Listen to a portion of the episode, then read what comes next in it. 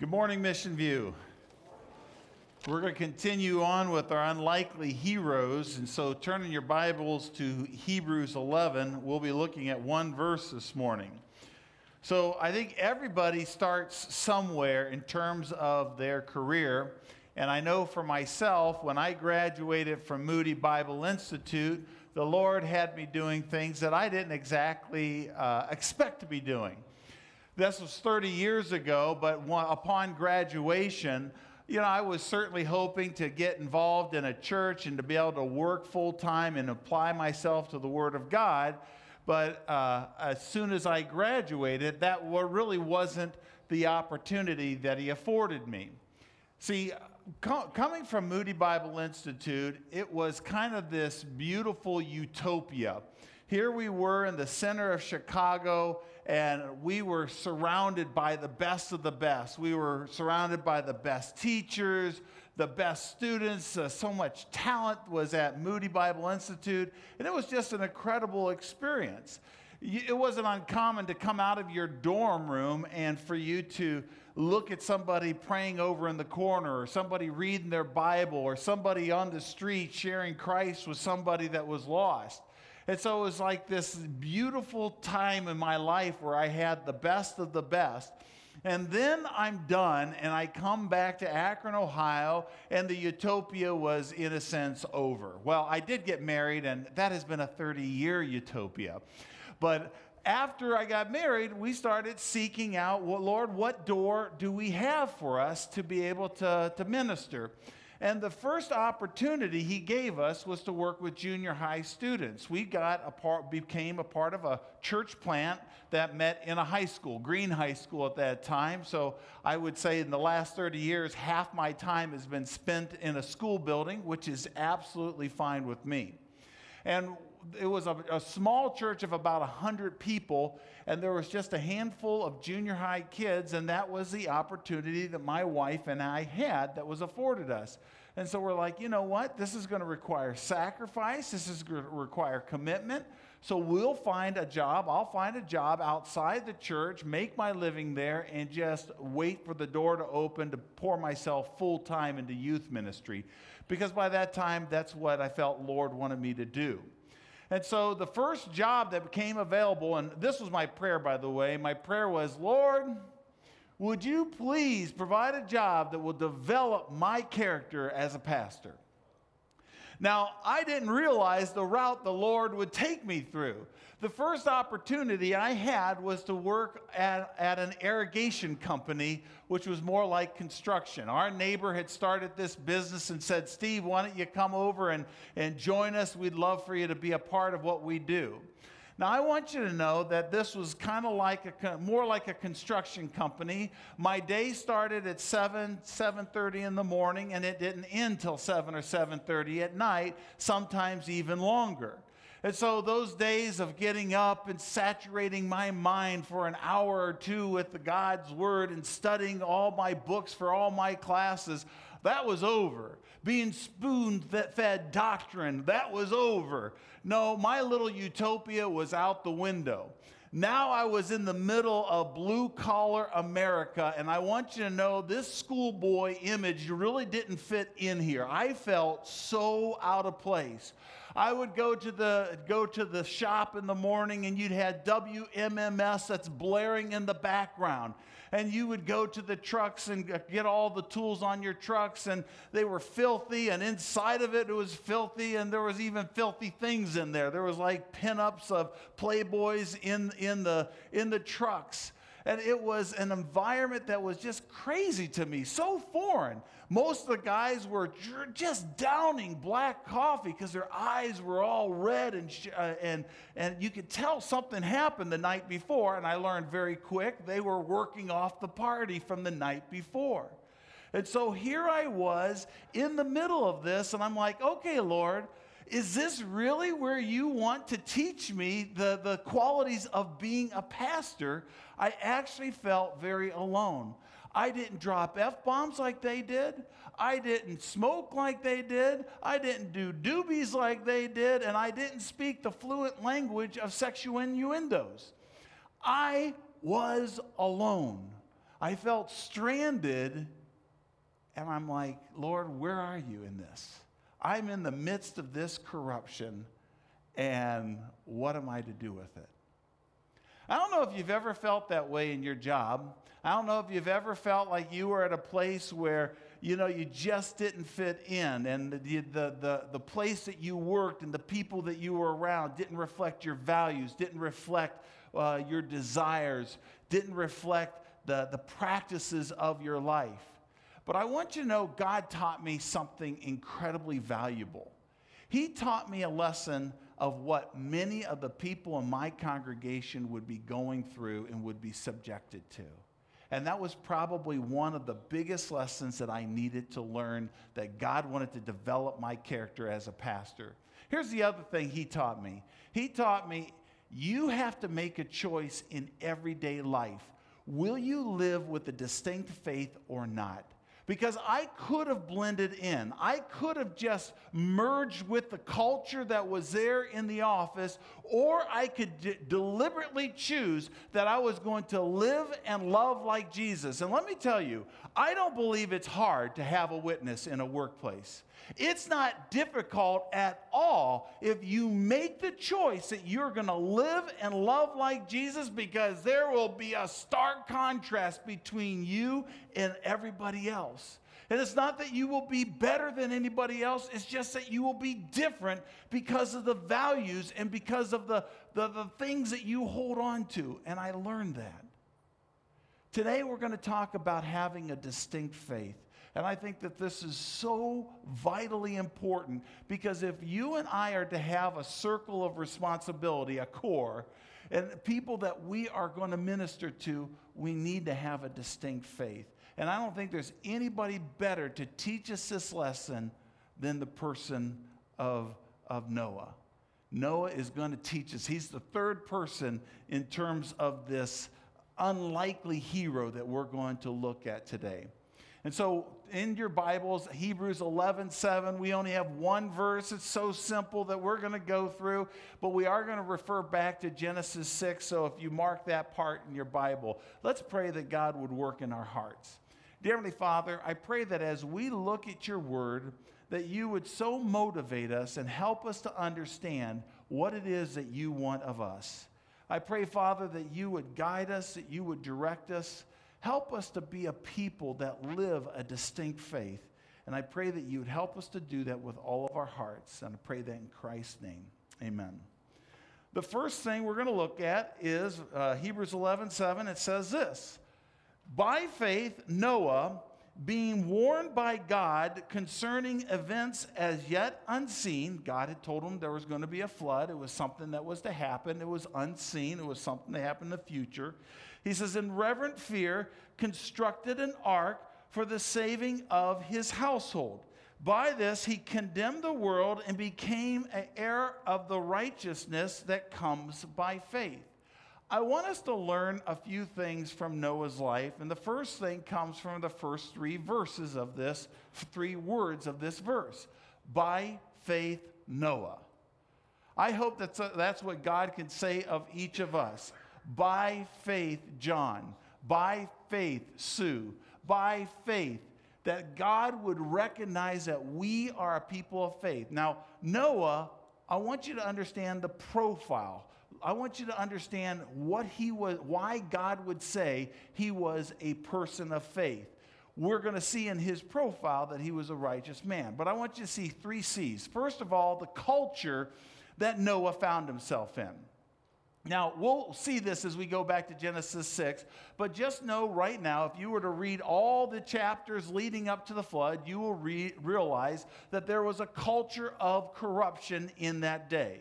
There was a culture of corruption. Now, I know that every generation feels that like they, their corruption of their day is worse than anybody else's. We get into this mode of thinking, oh, Jesus is definitely coming back soon. He's definitely coming back because it is so bad today. I want you to know I said that in the 70s. I said that in the 80s, and when there was 88 reasons why Jesus was going to return. I said it in 90s. I said it in 2000, 2010. I say it today. It feels that way. We kind of get into this one up on the culture of corruption, and we feel that. But I want you to know that this really was a bad culture. This is what it says in Genesis 6, verse 5. It says, The Lord saw the wickedness of man was great in the earth. And that every intention, get that, every intention of the thoughts of his heart, man's heart, was only evil continually. It was like God is making this emphatically clear only, only evil continuously. There was no let up. Now, I find it interesting what led up to this culture of corruption. And if you were to read Genesis 4, 5, and 6, you could make the same observations that I'm going to make. I'm going to give you two observations of things that were present to create this culture of corruption. Number one was a lack of faith, and number two was the presence of evil seen in spiritual warfare. The absence of faith was seen in this. Was the, the fact that there were no godly men, no God fearing people that had faith in the Lord. Remember last week when we talked about Enoch, I read the genealogies or talked about the genealogies between Adam and Noah, and there was 10 sets of genealogies that were there. Enoch was the only person that was recognized at all for having faith. And what kind of faith did he have? What did he do? He walked with God. This is what the scripture says that he walked faithfully with God. Now, Enoch lived in the culture of corruption because we saw in Jude that he preached against the ungodliness, but I sense that he knew that there was going to be some kind of pending disaster on all humanity. You know how I know that? Because he named his son Methuselah. Methuselah. Well, that doesn't mean anything to you and I, except when you look at it in its original language. And the literal translation of Methuselah is this When he is dead, it will come. Can you name, imagine naming your kid? Hey, when it's dead, it will come. Come here. Uh, that's the name of Methuselah. When, it, when he is dead, Methuselah is dead, it will come. Now, if you look at the genealogies and the timeline, you will see that Methuselah was the great grandfather of Noah, and he lives right up to the time of the flood. Now, it is possible that the flood itself claimed Methuselah's life because there's no evidence that he was necessarily a man of faith. Now, church, there was a drought at that time of faith, and yeah, we might even say there's a drought of faith in our environment as well. Church, here's this is what this speaks to. This speaks to the fact that God always uses people of faith to counter the culture of corruption. Let that sink in. Because sometimes we think, do I really matter? Does my presence really matter in the workplace? Does it really matter that I'm a part of the community? Does it really matter that I am physically there, that I am representing? God always uses faith to counter a culture of corruption. Here's a formula when there's no faith, there's a much corruption. When there is great faith, corruption is on the decrease, and we see that. So, is your presence needed in the community? Is your presence needed in the workplace? Absolutely, it is needed. So, we see the absence of faith, but we also see the presence of evil. Now, at this time, in the time of Noah, there was a presence of a demonic presence that was involved in this culture. I think it's, it uh, behooves us to understand what perpetuates this kind of culture of corruption. Friends, don't, don't make the mistake of thinking that, oh, corruption just happens. There is a spiritual world that is at work in even our environment today. If God were to open up our eyes and unmask us to all the spiritual warfare that is going on around us, I think it would scare us silly. We would not know how to handle that, so God doesn't allow us to see the spiritual world that is going on. And at this time, there was a spiritual presence of darkness In Genesis chapter 6, we had learned, and we talked about this when we went through 1 Peter 3, that there was an angelic being that had, had cohabitated with human beings. I believe there was some kind of treaty or some kind of agreement that was made, and I think that humans were in pursuit of eternal life. They wanted to have immortality, they wanted to be able to do that, and so they struck this deal. Now, due to the human ex- uh, arrogance, God says, No, I will take care of that. Your lifespan will no longer exceed 120 years. So there was a presence of evil. There was also the, the, the, the, people called the Nephilim that were on the earth at this time. Some believe that this is the people group that came as a result of the, the angels and the man cohabitating. I tend to lean that direction. And some say, no, it's just another presence of evil. Either way, there was so much evil and corruption in that day. This is what God said. If you have your Bibles, flip over to Genesis 6 and look at verse 6.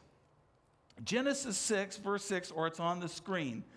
And the Lord was sorry that he had made man on the earth, and it grieved him to his heart.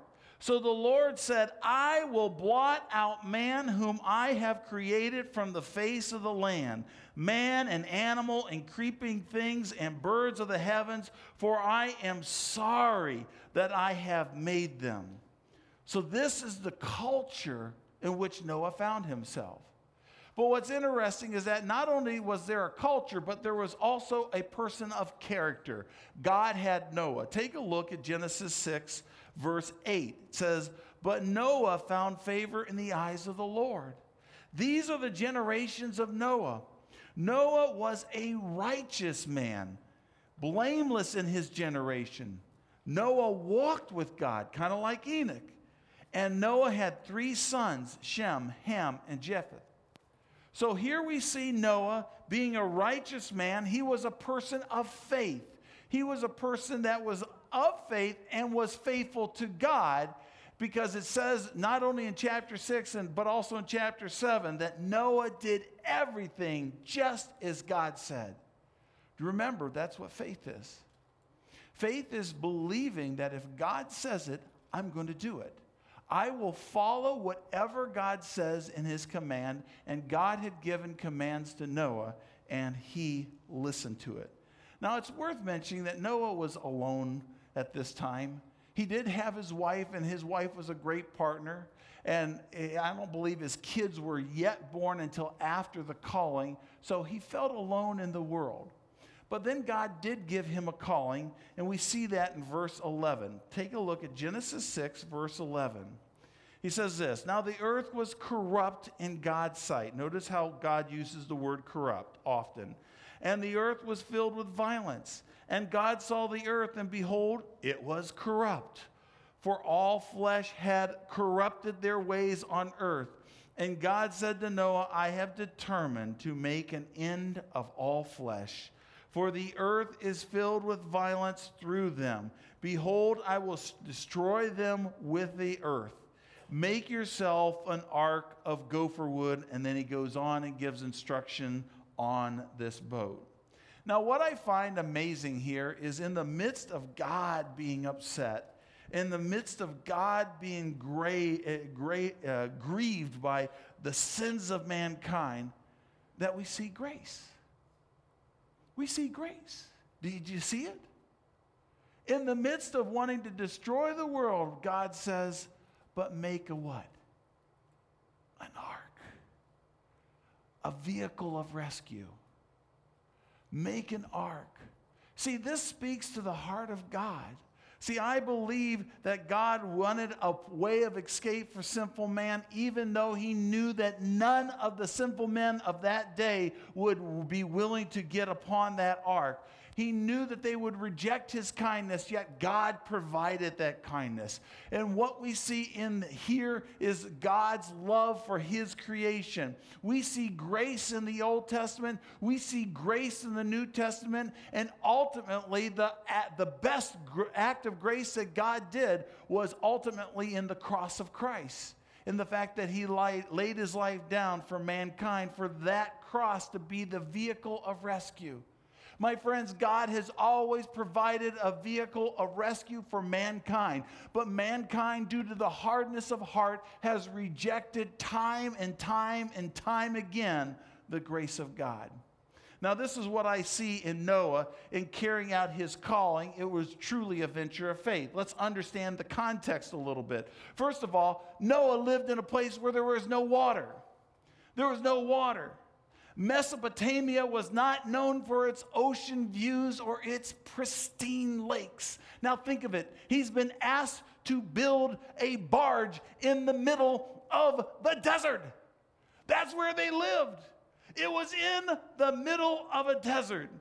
Now, according to Genesis 2, verses 5 and 6, it's very likely that the people of this day had not known rain the way that we would have known rain.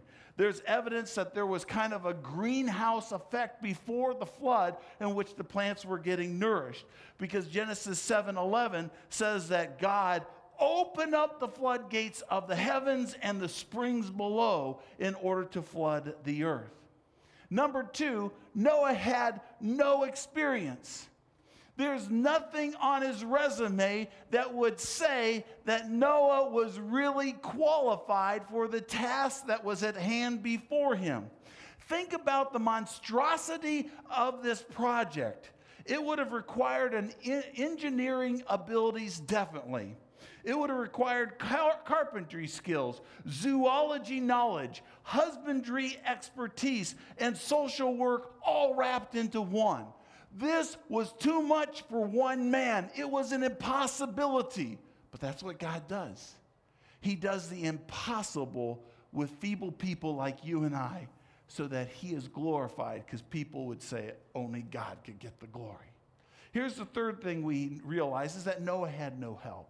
It would have taken over a hundred men to be able to accomplish this, but he had his wife and he had his kids and their spouses. So there was eight people on his work crew eventually when the boat actually started getting on underway. Now what they did have is time. God gave them about, it's estimated somewhere between 80 and 120 years for him to complete this project. So he did have some time on his hands. Now, this is the context. This is all Noah by faith. Let's look a little bit further in seeing the obedience now of Noah in Hebrews 11 7.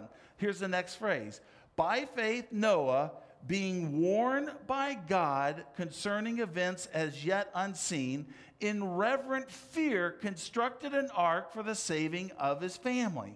Now, what we're going to see in his obedience, we will see the faithful obedience of Noah here in the task that God gave him. There's three things about the task. Number one, it was a sacred task.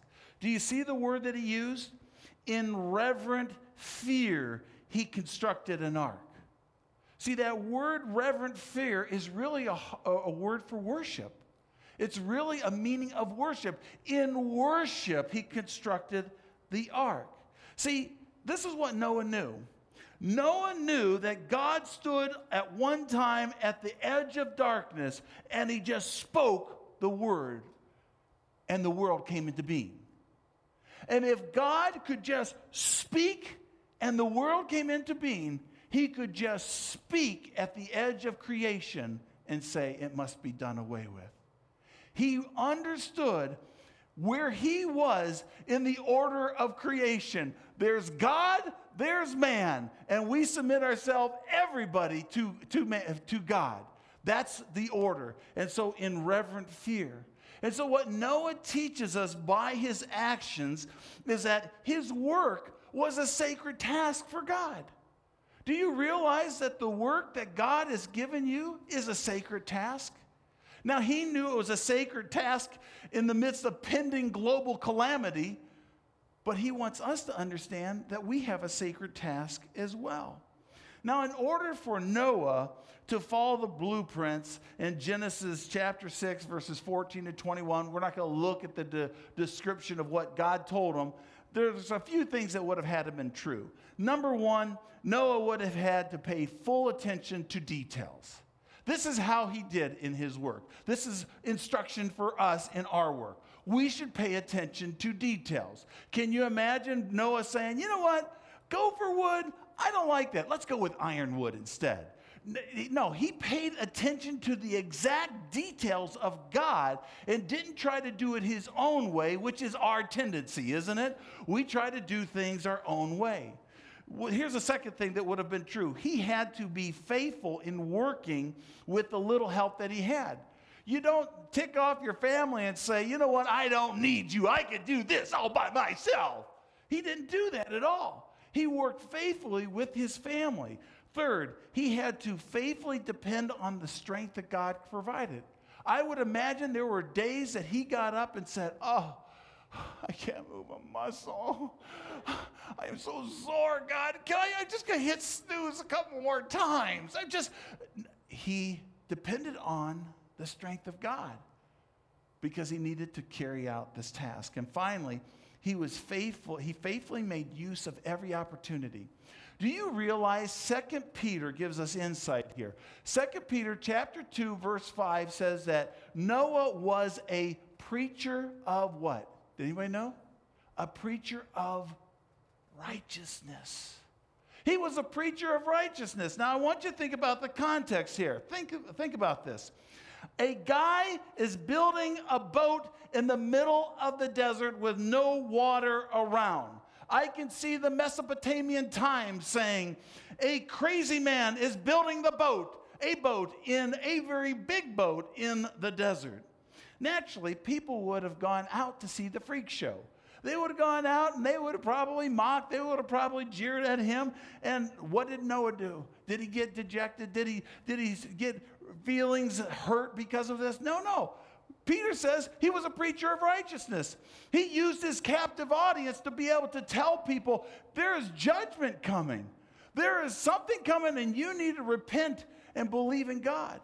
Now, Jesus gives us insight into the mindset of the people during Noah's time.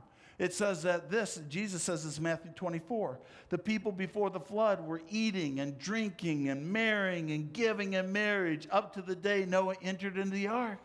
Every day his life is normal, man. This guy's a nut, but I'm just having fun. I'm enjoying the party. We're going to get married. We're going to do this. We're going to do that. We're going to build our home. We're going to have our life together. We're just, it's, life is beautiful. But then the flood came. Friends, we learn something about our sacred task that God has given us. There is a pending judgment that's coming on our society. And people are going on without, with life as normal. And we think that everything is going to be great. But there is a day of reckoning that we will have before God. And what we are to do in our work is we're to pay attention to the details. We're to work alongside of the people that God has put in our path. We are to do it with excellence and with the strength that God provides. But you know what else we're supposed to do? We are supposed to take advantage of every opportunity that God has given us. We worship God by showing the uniqueness and the giftedness that God has given us in the workplace. But we show the grace of God by using our workplace as a platform for telling people about the good news of Jesus Christ. This is why I say pray for your core, your circle of responsibility. Think about the people that are in your life, in your rhythm of life, that you can have an influence. This is your platform. This is the sacred task that we have. Noah had a sacred task. Here's the second thing we learned it was an enormous task. Think about this. If you turn the cubits into feet, you realize that this boat was 450 feet long, it was 75 feet wide, it was 45 feet high. It was half the length of what the Titanic would have been, or what the Titanic was. This boat had three decks, it had one window, and it had one door.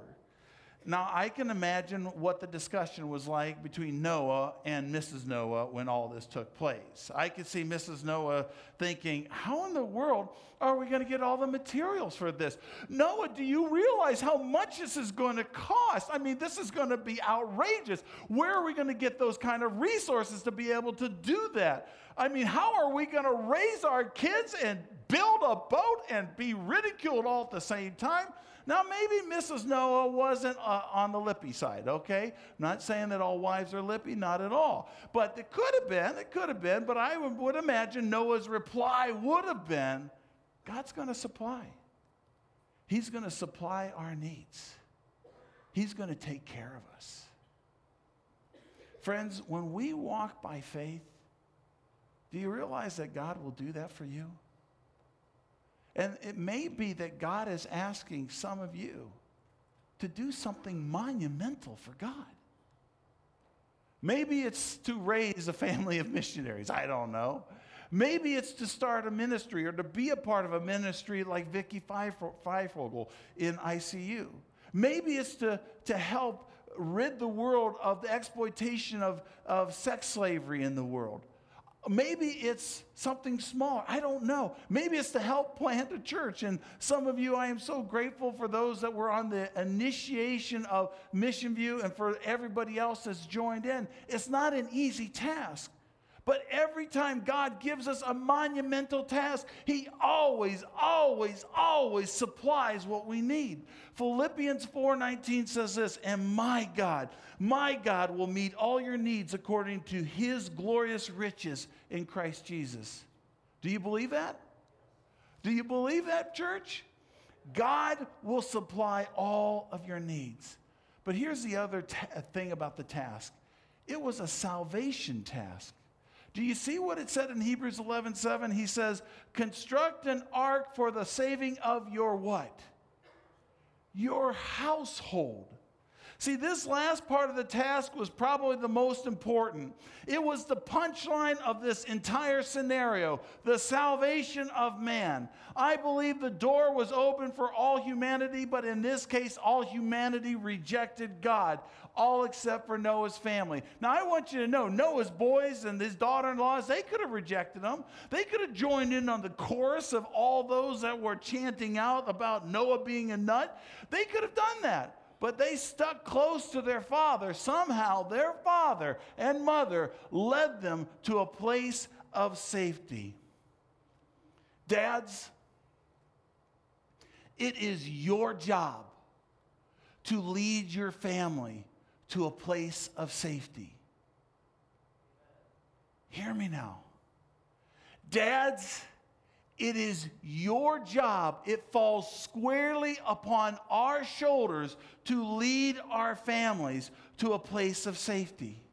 It is not a job that we can procrastinate on. It is not a job that we can fall asleep at the wheel on. It is not a job that we can delegate it out or subcontract it out to, the, to your wife, to the youth pastor, to the young life leader. It is not something that we can do. Now, I'm not saying that we can't have a team. I can't, I'm not saying that we shouldn't have a good job, but many dads are so busy at making the money in the household, they've just in their mind mind subcontracted all out and said, It's your responsibility. The problem is, God never took it off of your shoulders, so you can't do it yourself. You will still be held accountable for how you lead your family. And men, this is why we're doing this Men of Iron. This is why we do, ladies, the if tables, because we want to see godly men and women develop in this ministry. People that will be mentored, people that will be have proteges. And it's so neat to even see some of the stuff that's happening out of the if tables. And I'm encouraged by some of the relationships and even mentor relationships that are developing. But why do we do it? Because of this. It is our job to always, always lead our families to a place of safety. We quote often Proverbs 22, but let it sink in. Proverbs 22 6. It is our job to train up our children in the way that they should go. Now, is this a guarantee that our children won't go off and not follow Christ for a time being? No, it doesn't mean that at all. There's not a guarantee here, but it does say this in the passage. But and when he is old, he will not turn from it. See, this is a general truth in this Proverbs that says that this journey for our children is not over. There's two things I want to encourage you from this verse. First of all, believe the encouragement of the scripture here that we are to actively, actively train our children. It means that we don't just it happens by chance. It is something that we do intentionally. Now, as a church, we want to help you. This is why we focus. So I have Kelly and an excellent team of people that pour into your kids every single week because we want to come alongside of you in the development of your kids. This is why we've hired a youth pastor. This is why Adam Swing is here. This is why Hannah Baldridge is investing into your teenage kids. Why? Because we want to use this to supplement what you are already teaching in the home. But we will never be a replacement for your presence in the life of your kids. We'll never be a replacement. But here's the second thing we learned from this. If our kids don't walk for, with God, don't give up. Don't you dare. Don't you dare give up. Because I know that there are people here that you have adult children that are currently not walking with God. And the truth of this verse is saying, Don't give up. Trust me. I will work in the hearts of your kids. This is what we are to do. This is what Noah's task was and it's what our task is. Let me conclude with this. The last phrase says, it indicates Noah's righteousness. It says this By this he condemned the world and became an heir of righteousness that comes by faith. There's two realities here that we may not like. The first reality is a judgment, and the one reality that we do like is inheritance. He basically says, by Noah's actions, he condemned the world. Through Noah, he led to seeing the world basically die by flood. Now, nobody likes the thought of all humanity being uh, killed. I don't like the thought of an animal, animal being killed. How many of you, when Sarah McLachlan starts singing in the arms of an angel and you start seeing shivering animals on TV, you're like, okay, I'll pay $19.99 a month. I mean, you, you just don't want that to happen to animals. But we wouldn't want it to happen to humans either. And I don't think God does either. But here's the deal remember, God provided a boat. God provided a boat, but God did not mandate belief. He did not mandate belief. If we don't take the rescue boat, the outcome is not going to be pretty. I believe that this is a true story, but I also believe it is a picture of the ultimate boat in the cross of Christ that God has for us. And the fact is, God wants us to place our 100% commitment on Jesus Christ. The cross of Christ is the only vehicle of rescue. Jesus made it very clear. He said, I am the way, I am the truth, I am the life. No one comes to the Father but through me. Do you get that? There's only one way, there's only one boat, there's only one vehicle of rescue, and it's through Jesus Christ. It's not through Islam, it's not through Buddhism, it is not through every other religion in the world. You say, well, isn't God an all inclusive God? No, He's not. He is all inclusive in that He has allowed every single person to come to faith through the one boat that He has provided. We see the, the execution of humanity in the flood. And there will be a day of execution of humanity that chooses to reject God. God, being a loving God, says, It's your choice. But this is the vehicle, and it is a harsh reality that we don't like. I've heard people saying, I can't believe in a God who would send people away into hell. But He's a holy God. He's a holy God. And this holy God is like, I've provided the way. The way is through my son. I did this lovingly. I did it sacrificially. It was my son I put on the cross. But I did it for you. But this is the only way that it's going to happen. There's a reality of judgment here, but there's also a reality of inheritance. And this is the good news. Those that were willing to get into the boat experienced a new world. And this is the case of Noah and his family, literally. And it's the case with us spiritually in believing on Christ.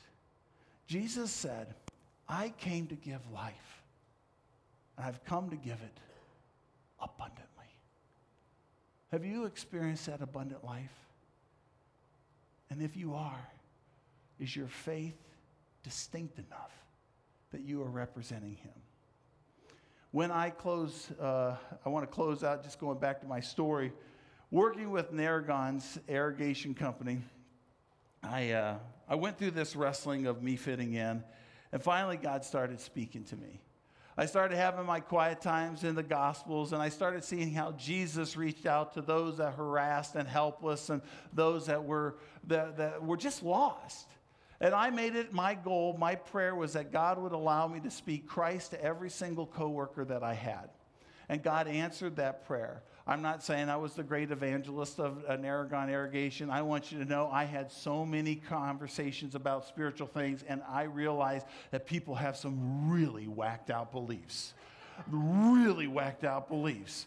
Especially when they're coming off of being high, you just don't know if they really understood what they were saying. But before the job, going to the job, on the job, after the job, and eventually a couple guys said, Hey, I'd like to study the Bible. I didn't ask for it, they did. And so we started studying the Bible afterwards. One of the guys, I think, indicated he wanted to give his life to Christ, but then quit. I have no idea where he is. Here's what I believe God was teaching me and all that be faithful in the world that you're in, be distinct. I will have the res- I'll be in charge of the results, but be faithful. Today, as we close with the song, Give Me Faith, I want us to think about this as a song of dedication to God. Maybe you would say, Give me faith, the Lord, to be a dad who is a spiritual leader. Maybe you would say, Give me faith to use my job as a platform for Christ. Maybe you would say, Give me faith to trust Christ for something monumental. Whatever it is, let's use it as a song of dedication.